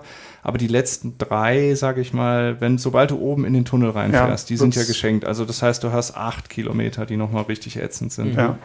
Und ähm, das, das hat mich so unten an diesem ersten Steilstück, habe ich mir die ganze Zeit gesagt, okay, irgendwann kommt dieses Flachstück. Du musst mhm. es nur bis dahin schaffen. Mhm. Ja, aber selbst dass da hinten noch die Wand kommt, habe ich ausgeblendet. Mhm. Selbst in dem Steilstück hast du immer wieder kurze Passagen, die flach sind. Und das, mhm. also was heißt flach, aber die ein bisschen abflachen. Ja. Und ähm, das fand ich du konntest dich sehr gut hochhangeln. Mhm. mhm. Gleichzeitig sind die Steilstücke aber nicht so krass steil wie am Kütai und deswegen ja. fand ich den wirklich gut zu fahren gestern. Wir können ja mal reinhören, was der Erik hier live vom Timmelsjoch berichtet hat und dann schauen wir mal, ob das noch übereinstimmt mit dem, was er gerade eben schon gesagt oh je, hat. Oh je. Die letzte Labestation habe ich jetzt auch hinter mir am Timmelsjoch. Ich fahre jetzt äh, in die Wand rein es sind noch acht Kilometer bis oben. Fahrzeit ist jetzt äh, 8 Stunden 16. Also das könnte eine 9,45 werden. Durchziehen, durchziehen, durchziehen. Was ich da Spoiler-Alarm, die, die 9,45 wurde es nicht. Aber was ich da ähm, krass finde, man, man hört da den Wind. Das fand ich nämlich erstaunlich. Es mhm. war am ähm, Timmelsjoch auf einmal echt windig. Mhm. Und auch gerade oben raus, das sind ja dann die Serpentinen. Und dann habe ich auch schon immer gedacht, okay, wenn du jetzt die Serpentine in die Richtung, dann kommt er wieder von vorne und dann in die, dann hast du wieder Rückenwind und so. Mhm.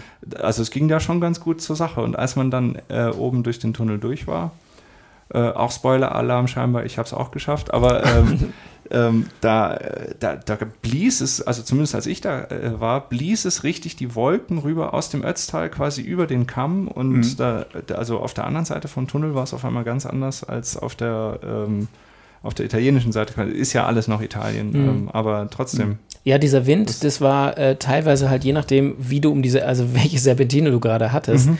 der war echt, äh, da war, da hat man doch mal jemand gebraucht, hinter dem man sich verstecken konnte. Auch ja, bergauf. es wurde ja auch kühl. Es wurde ja auch kühl dann ich, ich hatte einen tatsächlich, der mich irgendwann überholt hat mit, also ich bin wahrscheinlich 7 gefahren und er 7,5. ähm, und der war aber, also ich bin 1,96 Meter, ich komme jetzt nicht so oft in den Genuss eines vollwertigen Windschattens. Mhm. Und hatte ich aber genau in dem Moment und ich dachte, den, den schickt Geil. jetzt der Himmel, den, den Typen. Und da habe ich mich dann auch ums Verrecken versucht dran zu klemmen, zumindest für die Gegenwindpassage. Gab es den wirklich oder hast du ihn nur gesehen? Ja. Vater Morgana. ich ich habe interessanterweise, habe ich ähm, am Brenner schon, habe ich äh, zwei Vereinskollegen, äh, oder Vereinsmitglieder aus demselben Verein wie einen unserer äh, Kollegen, äh, der Lukas Ittenbach, der ist in, in, Trier in einem Verein und da habe ich zwei mit dem Trikot äh, getroffen und nachdem ich echt wirklich schon zehn Minuten irgendwie immer in deren Dunstkreis gefahren bin, habe ich sie mal angesprochen mhm. ähm, und mich mit denen kurz unterhalten und dann hat man sich wieder verloren, aber immer wieder gesehen, auch am, auch am Timmelsjoch und da hatte ich da oben, äh, hatte ich dann quasi einen von den beiden äh, wieder getroffen und dann sind wir echt so ein bisschen noch zusammengefahren. Mhm. Der, ich war bergauf ein bisschen schneller, der ist dann im, im Gegenwind, ist der vorgefahren ein bisschen und hat äh, äh, Rückenwind gegeben. Dafür habe ich dann noch äh, ganz oben am Timmelsjoch noch eine Minute mit ihm gestanden, während er seine Jacke gewechselt hat. Äh, weswegen es wahrscheinlich dann mit meiner Zielzeit nichts wurde. Also das Natürlich. wissen wir jetzt genau. Mhm. Nee, aber das war, das ist schön, wenn man irgendwie so Leute hat. Es ist überraschend, muss ich sagen, doch, wie, wie, wie sehr sich das dann so ausgeht, quasi schon, dass man schon früh, wenn man die Leute halt wiedererkennt, irgendwie, dass man merkt, so äh, eigentlich die zweite Hälfte hatte ich irgendwie immer wieder dieselben Leute um mich rum. Nicht nur mhm. und auch andere, aber ja, stimmt, es gab so ein paar, die habe ich immer wieder gesehen. Dann habe ich an der Labelänge gebraucht, dann mhm. waren die weg, dann habe ich sie wieder eingeholt oder die waren am Berg schneller und haben dann länger an der Labe gebraucht. Also das finde ich ist dann, ich kann mir nicht die Nummern oder die Namen oder so alles merken, mhm. aber die Trikots erkennt man dann schon irgendwie wieder und das finde ich immer auch motivierend, wenn man denkt, ah, die habe ich vorhin schon mal überholt, die überhole ich jetzt nochmal, auch wenn ich länger gebraucht habe an, an der Verpflegung. Ich, ich, kann mir keinen Namen merken, aber das ist doch der mit dem Riss links im Lenkerband. Ja, genau. Der hat doch, ah ja, der hat das, die, die, diese Marke äh, Lenkerband und die, die, die Reifen, die ich mir Dieses auch schon holen Fahrrad. wollte. Ja, ja. Der hat links ja. und rechts falsch rumgewickelt. Ja. ja, aber also das ist man kommt dann ja auch immer wieder mal kurz ins Gespräch. Das mhm. ist ja, finde ich, ganz cool. Oder man mhm. ruft sich irgendwie so eine Sache zu. Und ein Gespräch. Ja, oh, ich, also, Gespräch ist vielleicht ein groß, großes Wort. Ich hatte welche am, am Timmelsjoch, die äh, ganz leicht schneller waren als ich zwei, die sich, wo zumindest einer von den beiden ununterbrochen gelabert hat, wo ich irgendwann gedachte, irgendwann ihm auch sagen wollte, hör mal, das kann doch nicht sein. Entweder du musst schneller fahren oder weniger reden. Aber da, also du kannst doch nicht naja, hier hochfahren. Wer kann, kann. Wer kann, und kann. Und ich meine, der andere hat nicht viel gesagt. Dann nehme ich mal an, da war er wohl, äh, da war der, der Sprechende war wohl der Stärkere und dachte, ich fahre mit dem. Naja, wenn ich, wenn es jetzt nicht so anstrengend ist, kann ich wenigstens was reden. Also das ist schon, das hat mich schon beeindruckt. Und äh, mhm. äh, ich habe zwar nicht viel verstanden wegen des Dialekts, das war dann schon sehr, sehr breit irgendwie hier aus Tirol, äh, wo ich nicht alles mitbekommen habe, aber das fand ich schon ganz, ganz lustig, dass der einfach noch so in Plauderlaune war. Mhm. Kannte, hätte ich nicht mehr gekonnt. Wie habt ihr die Gegensteigung empfunden? Timmelsjoch ist ja berühmt berüchtigt für seine Gegensteigung zur Mautstelle. Ich muss sagen, wir hatten, also bei meiner ersten Teilnahme hatte ich da schon viel drüber gehört, dass die so mhm. furchtbar ist und fand es beim ersten Mal auch nicht so schlimm. Und auch jetzt muss ich sagen, das war tatsächlich, das war okay. Mhm. Also das war keine Katastrophe, klar, das ist anstrengend, aber da hatte ich irgendwie noch, ich weiß nicht, ob es beim letzten Mal auch so war, aber da hatte ich irgendwie noch die Reserven, da ist auf die, sind die Watt noch mal hoch. Äh, mhm. Da bin ich noch mal über 200, weil ich unten mir noch mal meine Jacke während der Fahrt ausgezogen habe und mein Kumpane, mit dem ich da zusammen war, ist dann so ein bisschen hochgefahren und hat sich dann nach hinten umgeguckt und da bin ich noch mal zu dem vorgesprintet, mhm. in Anführungszeichen. Mhm. Aber also da ging es noch mal locker über 200 und ähm, ich finde, die ist auch, die ist gnädig schnell vorbei. Es ist natürlich wenn du ja, durch den Tunnel kommst und unten, am Limit bist. Unten geht's ja so, mhm. die ist halt, wenn du einmal um eine Kurve kommst, dann ist sie nochmal so ein bisschen rampig. Und ja, dann ja. kommst du wieder um eine Kurve, dann wird sie wieder flach. Und da ist es fast vorbei dann, ja. Aber also diese eine Stelle, wo es so ein bisschen, mhm. weiß ich schon, auch 10, 10, 12 Prozent oder so, dieses. Ja, da kratzt schon mal im zweistelligen Bereich. Ist, ja. Die ist schon unangenehm. Aber auch da würde ich sagen, also Augen auf bei der Gangball. Also aber da überwiegt für diese, für mich überwiegt an dieser Stelle wirklich so diese Erleichterung. Man muss sich ja immer so das in Abschnitte unterteilen und so, ah, jetzt ist nicht mhm. mehr lang, ich fahre jetzt nur, äh, bis oben ist nur noch so lang und dann ist schon die Hälfte rum oder so, wenn du, wenn du irgendwie am Brenner bist oder so. Aber, mhm. aber da war es wirklich so, das ist, das ist kein Hindernis mehr auf meinem Weg ins Ziel. Mhm. Also das ist nicht mehr so, dass, dass da irgendwas passieren kann. Ja, bei, bei mir wäre das fast nochmal ein Hindernis geworden. Weil ich bin auch okay. unten reingefahren und wir hatten es uns ja ein paar Tage vorher mal angeguckt, diese mhm. Gegensteigung. Und ich wusste, dass die jetzt nicht knüppelhart und nicht elendig lang ist. Mhm. Und dann habe ich mir gesagt, so jetzt nochmal richtig Zitrone auspressen. Mhm. Da oben ist Ziellinie. Ähm, und das ging dann so drei, vier Minuten gut und dann mhm. hat es mich quasi richtig, hat es mir richtig einmal den Stecker gezogen, dass ich kurz überlegt habe, boah, muss ich jetzt zickzack fahren? Mhm. Und dann habe ich aber schon von der Mautstation das Dach so ein bisschen über die Kuppe gesehen. Und dann habe ich gedacht, nee, komm, beißen, die zwei Minuten kannst du jetzt auch noch. Mhm. Und dann war lustig, dass am Rand stand äh, ein älterer Herr, den hast du auch gesehen, nee. Sebastian, der haben wir schon drüber unterhalten. Der hat immer jedem, der vorbeikam, zugerufen, ich verneige mich vor euch, ihr seid die Größten, ich ihr falle seid die auf die Knie. Ich falle auf die Knie. Also und der hat wirklich, und, und der hat sich hingekniet. Also der hat nicht über, der hat wirklich, das war quasi der etwas, wie soll ich sagen, der etwas ähm, eloquentere Didi Senft, hätte ich jetzt gesagt. Ja, ja. Also der war echt so übermotiviert, selbes Alter, aber hat äh, da höchst, hat sich vor allen verneigt. Fantastisch, ja. Aber er hat das quasi jedem vor mir zugerufen und bei mir, ich habe halt, ich muss so überkreuzt und mit Zähnefletschen Schaum, und Schaum, vom Mund geguckt ja. haben, und er gedacht, oh je, nee, wenn ich den jetzt anspreche, der, der schubst mich in die Schlucht oder der, der haut mir auf die, auf die Schnauze. Aber ja, also das, das war auch generell einfach alle, die, die einem da, die einen da anfeuern oder das so. Sind das sind so viele, das ist mhm. Wahnsinn. Und das ist so ein, das ist schon immer ein Motivationsschub einfach, weil der kennt, also die, ich hatte jetzt niemanden an, am Streckenrand, der mich gekannt hat oder so. Nee. Ähm, und ähm, das finde ich trotzdem immer toll. Irgendwie dann, ich weiß nicht, ich würde nicht sagen, dann zählt es noch mehr, aber ich finde es dann immer wirklich nochmal richtig schön, wenn die, wenn, wenn fremde Leute dich einfach auch so mhm. feiern. Mhm.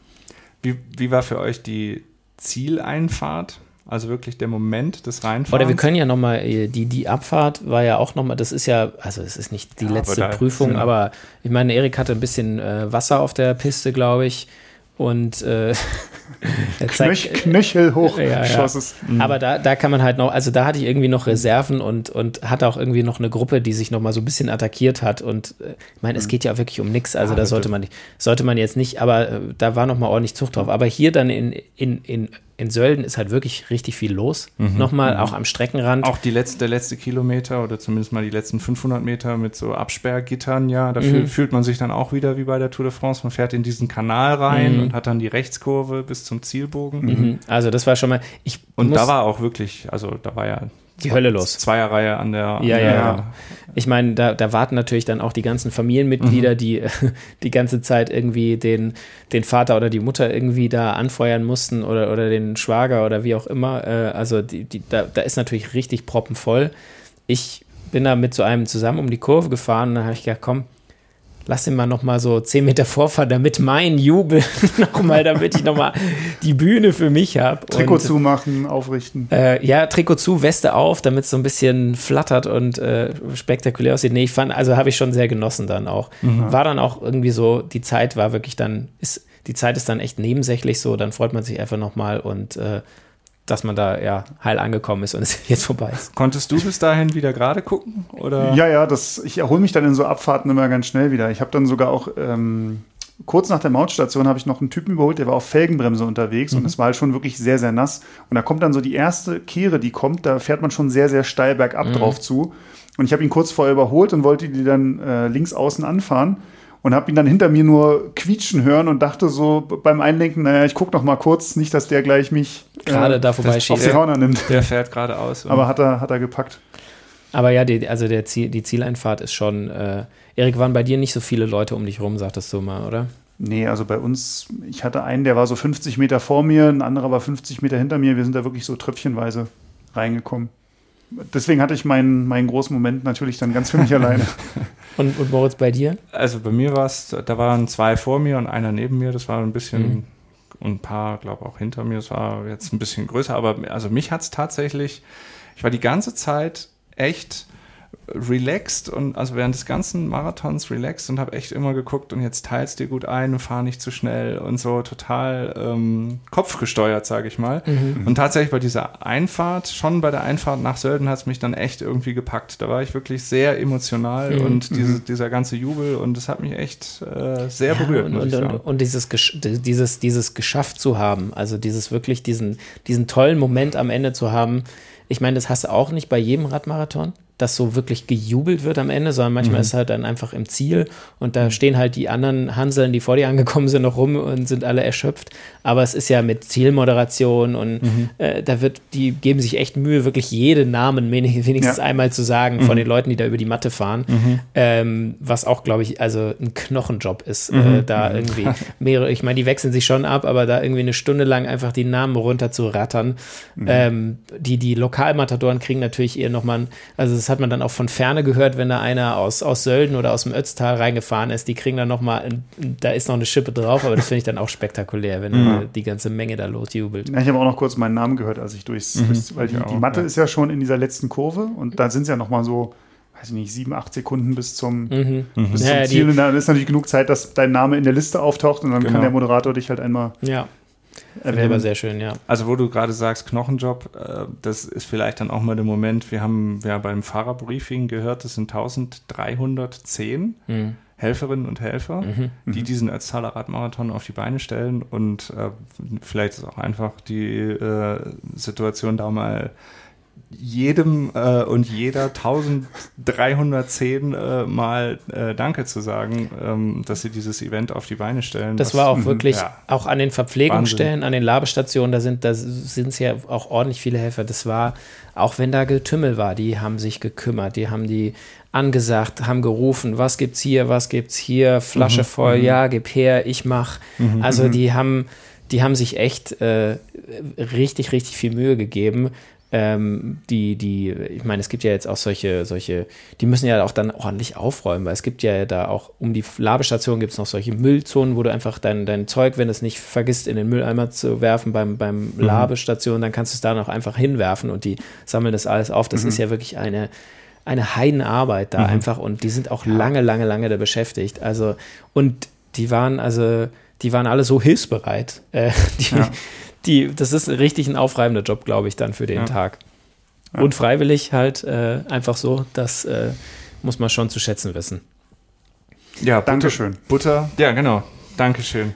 Butter bei die Fische. Wie genau. ist es jetzt mit den, mit den Zeiten, mit den Zielen, über die wir eingangs mhm. gesprochen haben? Ich meine, e- Erik, sag du mal zuerst, dass du als erster von uns angekommen bist, ja, ist, glaube ich, kein Geheimnis. Ich, ich, die ich bin jetzt offizieller Radmarathon-Roadbike-Meister. Mhm. Ja, aber nur in dem Jahr. Weil, Zumindest für ein Jahr. Genau. Auf, auf das Ganze bezogen äh, waren Holi und ich ja mal schneller. Früher. Ja, das, früher, früher, früher, vor dem Krieg. Ja. ähm, die 945, die ich mal so am Timmelsjoch mal so habe anklingen lassen, die sind es nicht ganz geworden. 9 Stunden, 51 und 22 Sekunden. Also damit auch meine mhm. 10 Stunden Zielsetzung hat geklappt. erreicht. Ja. ja. Mit, neun, mit neun Minuten Reserve. Ja, also meine, meine Zielsetzung hat leider nicht ganz geklappt. Also ich habe auch unten am Timmelsjoch schon, habe ich schon hochgerechnet und habe gemerkt, okay, das wird nichts. Äh, ich hatte laut Hochrechnung, hatte ich glaube ich, habe ich gedacht, naja, vielleicht so knapp 20 Minuten für die Abfahrt vom Timmelsjoch. Das, nee. äh, für bei, 25 Kilometer mit Gegensteigung. Ja, bei aller Liebe, äh, das wird nichts. Und ähm, als ich dann an der Mautstation am Timmelsjoch, da waren es glaube ich noch sechs Minuten, bis die zehn Stunden rum mhm. gewesen wären. Also ich habe am Ende zehn Stunden 18 gebraucht. Ähm, äh, war aber zufrieden. Also da wäre jetzt nicht mehr schnell gegangen. War ja auch die Umleitung und so. ja. nee, aber ähm, unter zehn Stunden wäre schön gewesen, aber hat nicht sollen sein. Und ich glaube nicht, ja klar, da hätte ich noch mal, mit den 18 Minuten ist es mir fast lieber als 10 Stunden und zwei, weil mhm. ich bei der letzten Station dann doch ein bisschen getrödelt habe und so und dann noch mal mit dem, meinem äh, Kumpan da auf die Jacke gewartet habe. Aber da war es da, da wusste ich auch so, das ist egal und dann, dann rollt sie halt irgendwie schön rein und genießt es noch. Ähm, ja, vielleicht muss ich dann jetzt doch noch mal starten, obwohl ich mir gesagt habe, ab nächstes Jahr nur noch Mittelgebirge.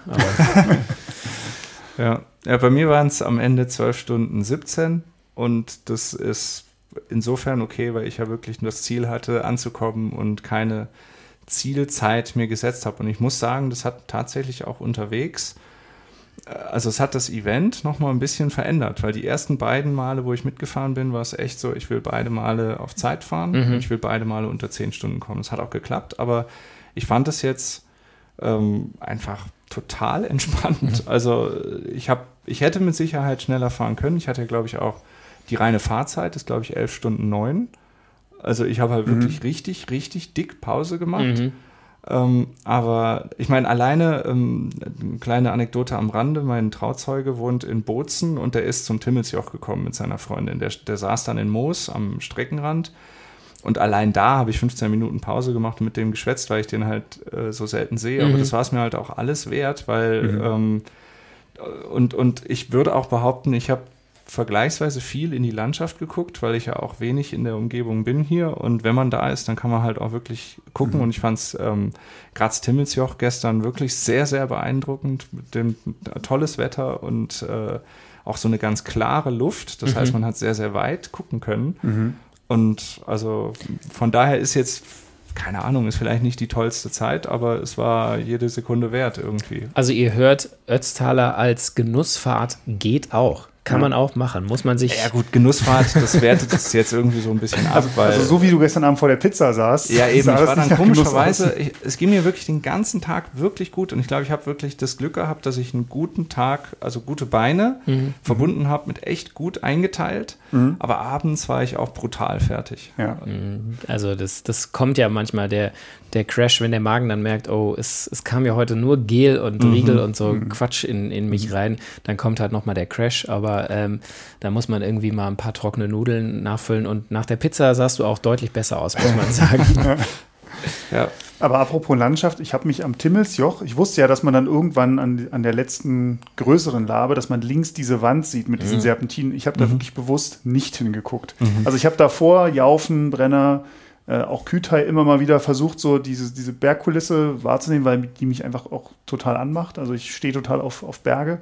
Ähm, aber da am Timmels habe ich dann, wenn du da jetzt, du guckst jetzt nicht da links rüber, weil dann, mhm. dann, dann, verlierst du noch mal eine Stunde. Ja, das habe ich zum Beispiel anders gemacht. Ich habe mhm. echt immer geguckt und auch, ähm, ja, genossen, wirklich. Mhm. So gut so es halt geht, wenn man auch so fertig ist. Ja, also die, wie gesagt, die Kulisse ist eine, eine ganz beeindruckende, überall in den Alpen natürlich, aber hier auch, wenn man das verbinden kann mit so einem geilen Event, mhm. dann ähm, ja, macht es einem irgendwie, dann geht es einem richtig gut rein. Einfach.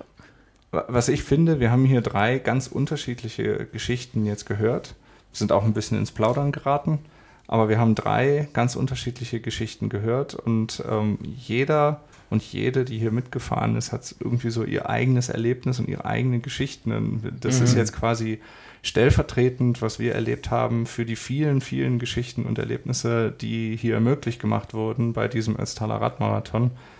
Und ja, also wir hoffen, wir haben euch jetzt nicht zu sehr gelangweilt, aber wir haben es, äh, weiß nicht, man, man, hat dann auch einfach total viel zu erzählen. Wir haben mhm. auch gestern, als wir uns dann wieder gesehen haben, da war es ja auch erstmal stundenlang Palavert, stundenlang Analyse. Was, was war da bei dir mhm. und wie ist es da gelaufen? Und das macht ja auch irgendwo ein bisschen den Reiz von dieser Veranstaltung oder von allgemein solchen Veranstaltungen aus und solchen ja. Erlebnissen alles, was wir jetzt, wo wir keine, was wir jetzt vergessen haben oder nicht erwähnt haben, kein Problem, das könnt ihr alles nachlesen, denn in der nächsten Ausgabe der Roadbike, die Mitte September ans Kiosk gibt, gibt es die Brand, heißt also die, die, die wirklich die ganz frische Reportage über den Ötztaler, wo wir auch nochmal berichten und vielleicht nochmal ein paar andere Aspekte reinbringen über unser Erlebnis hier mit äh, tollen Bergbildern.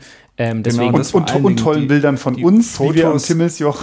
Fotos zu den äh, Geschichten. Genau, dann könnt ihr das mal zu den Stimmen, die ihr jetzt gehört Genau, habt. dann könnt ihr mal sehen, wie wir dabei aussahen, als wir uns da hochgequält haben. Deswegen äh, streicht euch im Kalender an, dass ihr da zum Kiosk geht oder viel einfacher, holt euch ein Abo. Da müsst ihr äh, gar nichts machen, nämlich dann kommt das Heft zu euch nach Hause. Ist ein super Angebot. Ihr könnt unter roadbike.de/slash Abo äh, da geht es sofort zur Abo-Seite. Da gibt es auch äh, für jeden das richtige Angebot. Deswegen einfach schnell ein Abo holen und äh, dann seid ihr immer auf dem Laufenden, was alles, was Roadbike betrifft, angeht. Wenn, wenn, ihr vielleicht sogar selber dieses Jahr mitgefahren seid oder euch in Anekdoten, die wir erzählt haben, wiedererkannt haben, dann freuen wir uns natürlich auch über eure ähm, ja, Zuschriften genau. unter äh, podcast.roadbike.de. Also genau, wenn, ger gern auch mit Beweisfotos. Schreibt, wenn, schreibt, die, schreibt, wo ihr uns überholt habt, während wir ja. gerade wimmernd irgendwie auf dem Sattel, äh, im Sattel saßen. Ja. Ähm, das würde uns freuen, wenn wir da noch was äh, hören. Ihr könnt natürlich auch auf Social Media uns schreiben, auf Facebook, auf Instagram und auf Twitter sind wir als Roadbike Magazin unterwegs. Und wenn ihr auch eine Idee habt für eine Podcast-Folge, wo wir woanders mal mitfahren sollen und berichten sollen oder einfach, wo wir vielleicht mal über das, äh, die Vorbereitung zum, äh, zum Ötztaler, äh, vielleicht sollen wir dazu mal eine Folge machen, dann schreibt uns auch, wie gesagt, podcast.roadbike.de oder auf Social Media. Dann sagen wir Danke fürs Zuhören. Schön, dass ihr dabei wart. Äh, ich hoffe, wir konnten euch ein bisschen unterhalten und bis zum nächsten Mal. Genau, wir sagen Tschüss und Ciao. Bis ciao, ciao. zum nächsten Mal.